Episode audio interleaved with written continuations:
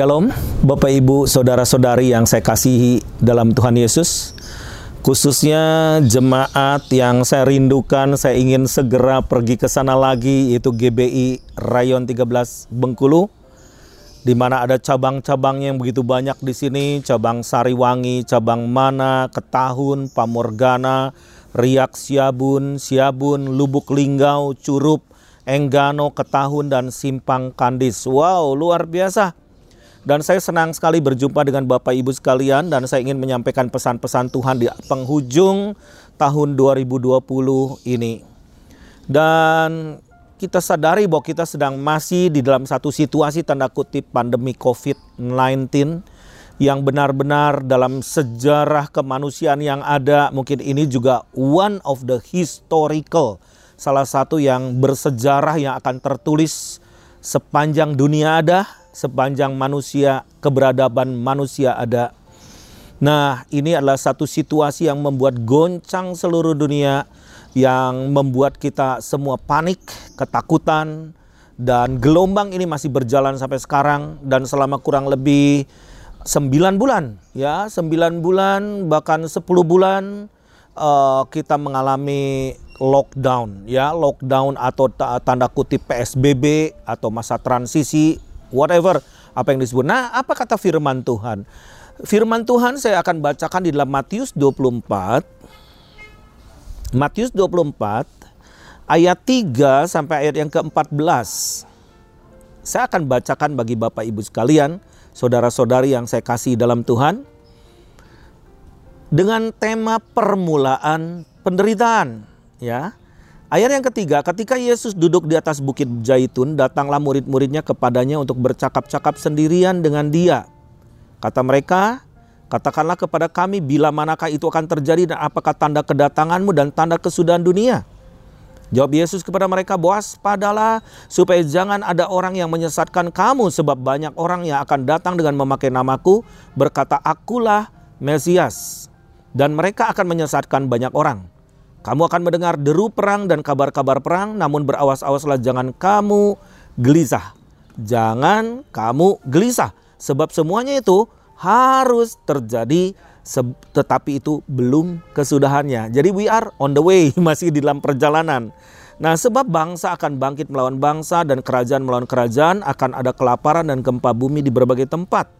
Akan tetapi semuanya itu di dalam ayat yang ke-8 ini penting merupakan penekanan bagi saya untuk saya sharekan kepada Bapak Ibu Saudara-saudari yang saya kasih dalam Tuhan di dalam ayat yang ke-8 intinya akan tetapi semuanya ini barulah permulaan, barulah permulaan, permulaan penderitaan menjelang zaman baru, menjelang zaman baru. Zaman baru itu disebut new age. Jadi kata new age itu adalah dari Tuhan Yesus sendiri, tetapi dipakai juga oleh Illuminati, dipakai oleh antikris untuk zaman new age. Nah, tetapi di sini ada kata penderitaan, barulah permulaan penderitaan. Apa arti dengan penderitaan di sini? Ternyata penderitaan bukan sekedar aniaya atau hal-hal yang mengerikan, tetapi penderitaan itulah suatu groaning, rasa sakit bersalin. Dan kita melihat kesusahan dunia sekarang membuat umat Tuhan bersalin, rasa sakit bersalin. Kalau tidak berdoa rasanya ada sesuatu yang uh, kurang. Kalau tidak lakukan sesuatu sepertinya ada satu tekanan yang tidak membuat kita nyaman. Nah, jadi kalau kita lihat eranya ini di beberapa hal-hal yang memang kita sudah baca itu sesuatu yang sedang ongoing, sesuatu yang sedang terjadi. Tetapi di dalam ayat yang ke-9 dikatakan pada waktu itu kamu akan diserahkan supaya disiksa, kamu akan dibunuh dan akan dibenci oleh semua bangsa oleh karena namaku. Itu kalau kita dibenci oleh dunia itu karena nama Tuhan ada dalam diri kita bukan karena kita yang dibenci. Jadi kita harus mengerti bahwa penderitaan adalah penderitaan kepada Yesus sendiri juga sebagai rohnya yang ada di dalam diri kita. Jadi kita tidak sendiri dan Yesus katakan I never leave you alone. Nah, di dalam ayat yang ke-10 dikatakan dan banyak orang akan murtad dan mereka akan saling menyerahkan dan saling membenci. Saling menyerahkan dan saling membenci itu di antara kita, bukan orang lain kepada kita. We have to be very careful dengan spirit seperti ini. Karena dunia ketika mengalami kegoncangan, depresi, bahkan frustasi, banyak orang gejala bunuh diri dan sebagainya, ingin membunuh dirinya sendiri dan juga bisa karena stressful merasa bahwa masa depan itu begitu suram, maka mereka itu bisa saling menyerahkan, saling membuli, saling mengejek, saling menghina, saling mengutuki satu dan yang lain. Belum pernah kan dalam tahun-tahun sebelumnya kita melihat bahwa masyarakat bisa membuli presidennya, kepala negara yang sebegitu hebatnya. Bukankah baru-baru ini juga kita bisa melihat demo yang besar-besar yang terjadi di Thailand? Demo apa kepada raja? Padahal di sana raja adalah orang yang sangat dihormati. Raja itu dianggap sebagai satu seorang dewa gitu kan. Tetapi mereka menuntut menjadi negara demokrasi. Nah, banyak nabi palsu di dalam ayat ke-11, banyak nabi palsu akan muncul dan menyesatkan banyak orang. Dan karena makin bertambahnya kedurhakaan, maka kasih kebanyakan orang akan menjadi dingin. Tetapi orang yang bertahan sampai pada kesudahannya akan selamat. Ayat yang ke-14 akan merupakan satu puncak bagaimana goal kita ke depan bagaimana ada sesuatu yang menjadi klimaks dalam kehidupan kita sebagai umat Tuhan. Dalam ayat ke-14 berbunyi demikian dan Injil kerajaan ini akan diberitakan di seluruh dunia menjadi kesaksian bagi semua bangsa sesudah itu barulah tiba kesudahannya. Injil kerajaan harus diberitakan ke seluruh dunia menjadi kesaksian bagi semua bangsa. Apakah hal ini mungkin? Saya mengalami dalam beberapa bulan ini bagaimana networking kita diperluas oleh Tuhan begitu sangat cepat dan luar biasa sehingga kita ini bisa terkoneksi antar benua begitu cepatnya. Besok lusa, besok nanti malam saya bisa berhubungan dengan Australia, saya berhubungan dengan Timur Tengah, saya berhubungan dengan Amerika, Eropa, bahkan benua-benua lain, bahkan saya bisa berhubungan dengan orang-orang yang di daerah terpencil sekalipun. Begitu mudah kita bisa bertatap muka. Dengan cara virtual saya bisa berada juga di Bengkulu seperti seperti ini. Nah, Bapak Ibu sekalian, kita sedang menghadapi satu masa yang bukan sekedar kita menghadapi satu peristiwa yang disebut pandemi Covid akan menjadi hancur segala-galanya. Dan kita semua terfokus kepada masalah. Bahkan kita juga sedang berfokus kepada solusi daripada COVID-19 ini dan solusinya adalah vaksin yang, yang sampai sekarang masih belum berkesudahan hasil lab tesnya nanti lab lab tesnya dan nanti akan mundur lagi dari November ke Januari, mundur lagi ke Maret dan sebagainya. Apakah vaksin akan menjadi solusi bagi seluruh dunia? Bapak Ibu sekalian, saudara-saudari yang saya kasih dalam Tuhan, firman Tuhan tetap firman Tuhan. Dan dalam firman Tuhan dikatakan, aku akan goncangkan apa yang dapat aku goncangkan. Langit, bumi, darat, laut, Tuhan akan goncangkan. Kerajaan-kerajaan akan tergoncang supaya nyata yang tidak tergoncangkan. Dan hanya satu berita, the good news for the world untuk sedunia bahwa kerajaan yang tidak pernah tergoncang hanyalah kerajaan sorga. Karena itu kita belajar bagaimana diajarkan oleh Tuhan Yesus sendiri. Kita harus berdoa supaya kerajaan sorga turun. Thy kingdom come. Thy will be done. Apakah ini hak hanya untuk para pendeta, para leader, para pemimpin, para orang yang lulusan STT? Bukan. Setiap orang yang percaya punya kuasa di dalam dirinya punya kuasa di dalam doanya. Apa yang dia katakan itu akan jadi. Firman Tuhan katakan apa yang kamu ikat di bumi akan terikat di sorga. Apa yang kamu lepaskan di bumi terlepas di sorga. Mungkin beberapa di antara Bapak Ibu sekalian bertanya, mungkin Bapak Pendeta begitu mudah mengucapkan hal-hal seperti ini. Bapak Ibu sekalian gelombang ini bukan hanya menerpa, menerpa Bapak Ibu sekalian, menerpa saya juga. Menerpa seluruh keluarga termasuk keluarga saya pula. Tetapi apa buktinya kehadiran Tuhan dalam kehidupan kita? Apa buktinya bahwa Tuhan Immanuel itu akan menjaga kita? Bahwa kita tetap dalam hidup damai sejahtera. Dan dalam keadaan situasi apa pun, krisis yang model apa pun, Tuhan selalu melindungi kita seperti Mazmur 91. Itulah janji Tuhan kepada umat Tuhan. Begitu banyak orang yang rebah sebelah kiri, sebelah kanan dan sebagainya. Semua seperti dunia runtuh. Tetapi penjagaan Tuhan tetap berlaku atas kehidupan kita. Bapak ibu sekalian, apa yang terjadi dalam 10 tahun ke depan? Ini bukan sekedar prediksi, ini yang sedang ongoing, ini sedang yang terjadi dan kita harus alami dan kita harus strong. Nah, ada beberapa hal yang saya ingin sharekan dalam dekade 10 tahun ke depan yaitu apa yang terjadi. Yang pertama adalah collapse of governments. Pemerintahan banyak yang collapse. Wow. Benarkah itu? Ya, karena tidak ada juga kerajaan-kerajaan yang utuh, tidak ada kerajaan yang benar-benar solid 1000%. Tidak ada jaminan bahwa segala sesuatu bisa utuh. Government banyak yang collapse. Yang kedua, kebangkitan people power di mana-mana terjadi chaos, demo, ketidakpuasan. Wow, dengan politik yang terjadi di Amerika membuat kita miris saya baru saja telepon dengan seorang hamba Tuhan dari Amerika situasi di sana. Ini seperti api dalam sekam. Yang sewaktu-waktu bisa membakar seluruh rumah.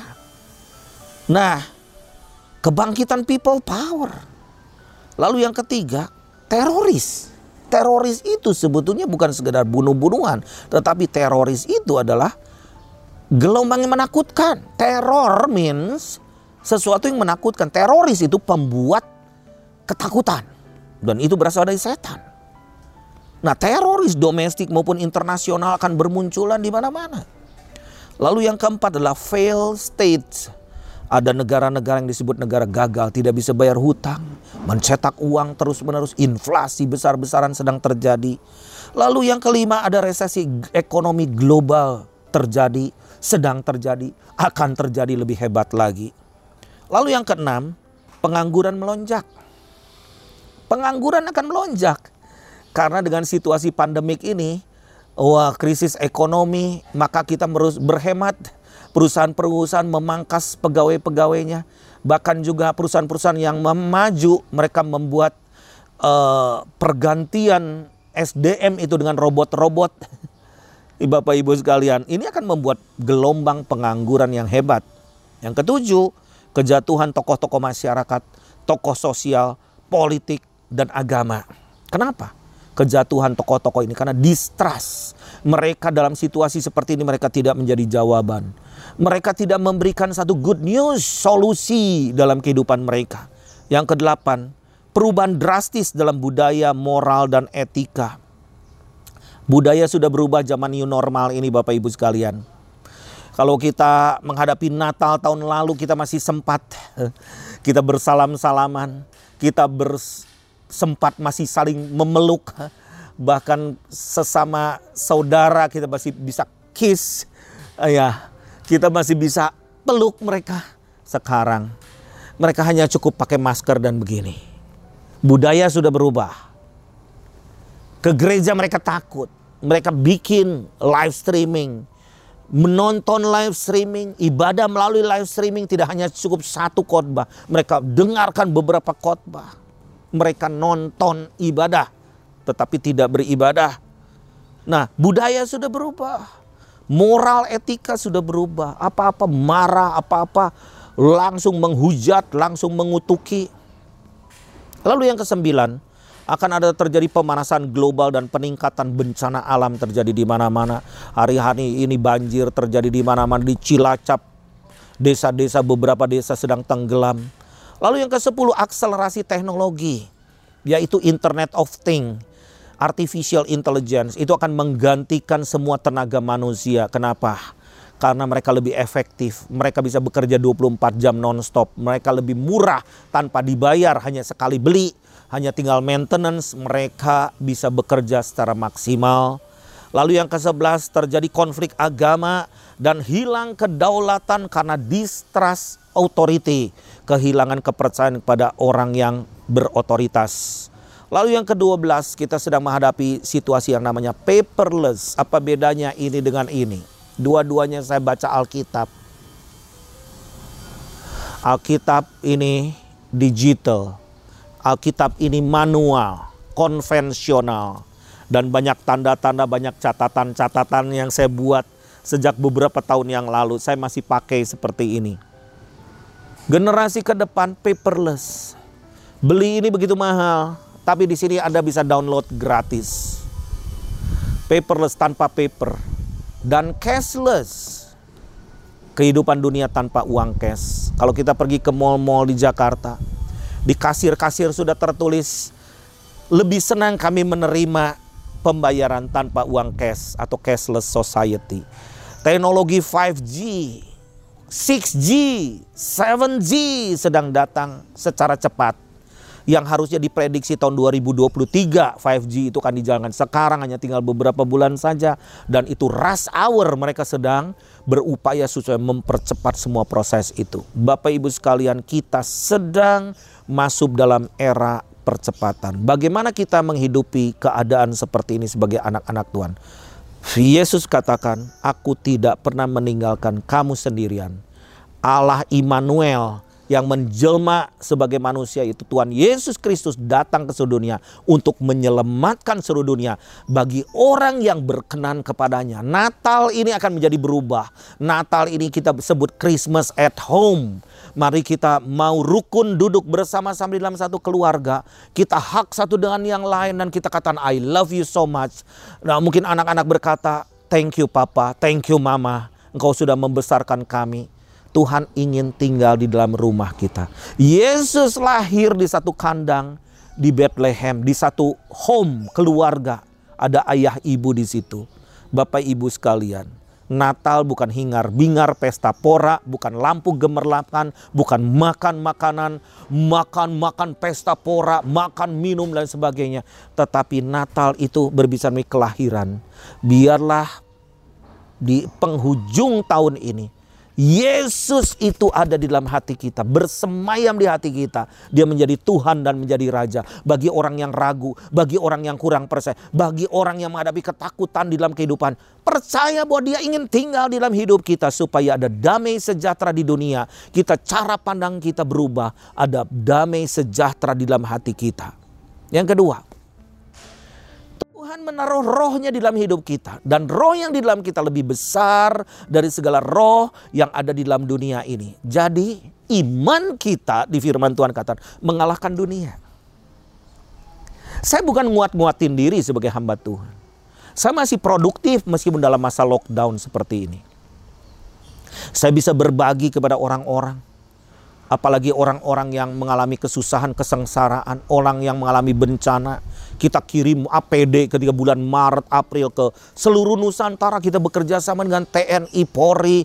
Kita memakai pesawat mereka, Hercules mereka, pakai kapal air mereka.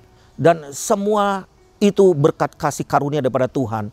Tetapi sebetulnya di tengah gelombang apa pun kita akan terbang seperti burung Raja Wali. Kita akan mengarungi badai itu dengan kekuatan sayap burung Raja Wali. Tuhan tidak jadikan kita menjadi burung gereja atau burung emprit. Tapi Tuhan menjadikan kita menjadi raja wali. Yaitu burung yang tangkas. Burung yang bisa mengalahkan bahkan melawan badai sekalipun. Dan di dalam badai itu kita bisa terbang lebih tinggi lagi. Itu yang kedua. Roh yang di dalam kita lebih besar dari roh yang ada di dalam dunia ini.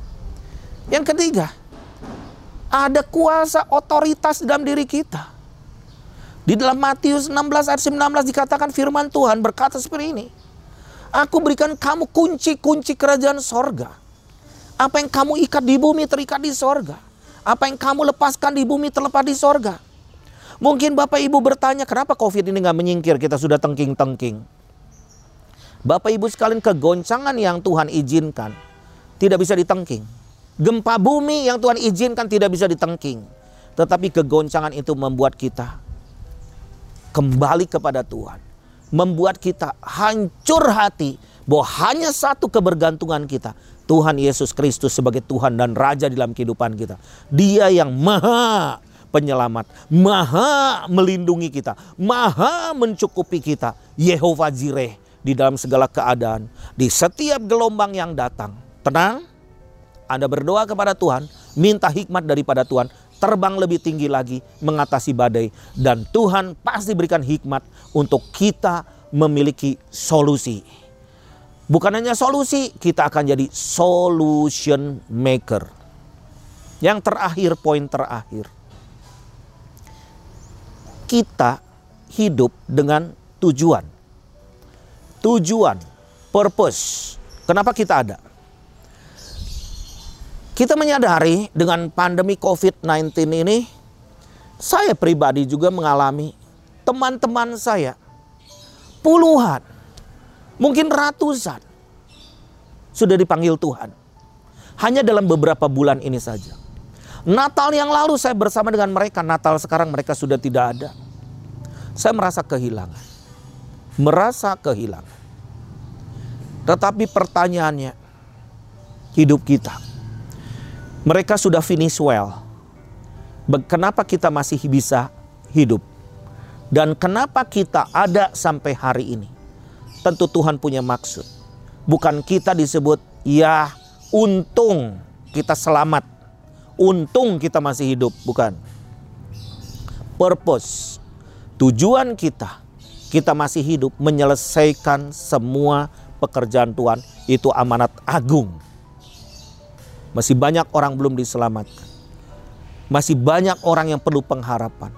Masih banyak orang yang terguncang mental dan hatinya dan pikirannya. Hari ini kita datang kepada Dia. Tanya kepada Tuhan, "Why I'm here?" Kenapa saya di sini? Kenapa saya masih hidup? Mari Bapak Ibu sekalian, firman Tuhan di dalam Matius 24 ayat 14 tadi Injil kerajaan Allah harus diberitakan di seluruh dunia menjadi kesaksian buat semua bangsa, semua bangsa. Maka tibalah kesudahannya. Apa yang dapat kita lakukan dengan tangan kita? Memberi selain berdoa. Apa yang kita lakukan dengan mata kita? Memandang mereka dengan belas kasihan. Apa yang dapat kita lakukan dengan kaki kita? Berjalan mencari jiwa-jiwa yang terhilang tapi mungkin banyak di antara kita yang berkata, aku bukan penginjil. Bapak Ibu sekalian, penginjil bukan jawatan. Bukan sekedar jawatan, everyone, setiap orang harus menginjil. Injil kerajaan, masih ada tetanggamu, masih ada saudara dekatmu. Mereka, engkau hanya perlu telepon mereka. Engkau hanya perlu mungkin datangi mereka. Engkau hanya perlu kirimi mereka. Dan katakan Tuhan Yesus mengasihi engkau. Dan mereka akan bertanya, siapa Tuhanmu? Kenapa engkau mau berbuat baik seperti ini kepadaku? Bapak Ibu sekalian, masih banyak orang yang sakit, mungkin juga beberapa di antara mereka terpapar COVID-19. Anda tinggal angkat telepon, berdoa untuk keluarganya. Doakan yang sakit. Bukankah ada kuasa dalam doa kita untuk menyembuhkan orang sakit sekalipun, untuk mengusir setan, untuk mengusir kuasa jahat, mengusir si iblis. Ada kuasa the spirit of champion di dalam diri kita dan ada kuasa di dalam perkataan kita. Bapak Ibu sekalian, bangkit saat ini. Jadilah kita pemberita Injil kerajaan ke seluruh bangsa di dunia. Kiranya Tuhan memberkati kita semua dan selamat memasuki musim yang baru dan selamat memasuki new era dengan gelombang yang baru, dengan semangat yang baru, dimensi yang baru, dengan strategi yang baru. Tuhan memberkati kita semua. Mari kita berdoa. Bapak Sorgawi yang penuh kasih, yang kami kenal di dalam nama Tuhan Yesus. Hati kami penuh pengucapan syukur karena Tuhan begitu baik. Terima kasih Tuhan, terima kasih. Kau sudah menjaga, membela, memelihara hidup kami. Begitu luar biasanya kami ada sampai hari ini. Semua karena Tuhan. Semua karena Tuhan. Mari pakai hidup kami. Pakailah hidup kami yang tersisa ini. Untuk menjadi berkat buat banyak orang. Pakai seluruh keluarga kami. Menjadi kesaksian bagi banyak orang. Terima kasih untuk jemaatmu yang menyaksikan program ini. Pesan-pesan Tuhan ini Biar kami tidak lemah karena situasi. Kami akan terbang lebih tinggi seperti burung Raja Wali. Dan kami siap untuk menghadap badai sekalipun. Dan kami akan menapaki musim yang baru. Tahun yang baru. Era yang baru. Dengan kekuatan yang baru. Hikmat yang baru. Semangat yang baru. Dan kami tidak perlu takut karena engkau Yehova Jireh selalu memelihara dan mencukupi seluruh kebutuhan kami. Kiranya damai sejahtera ada pada kami, ada di rumah kami semua. Di dalam nama Yesus kami berdoa. Amin. Tuhan memberkati kita semua. Shalom.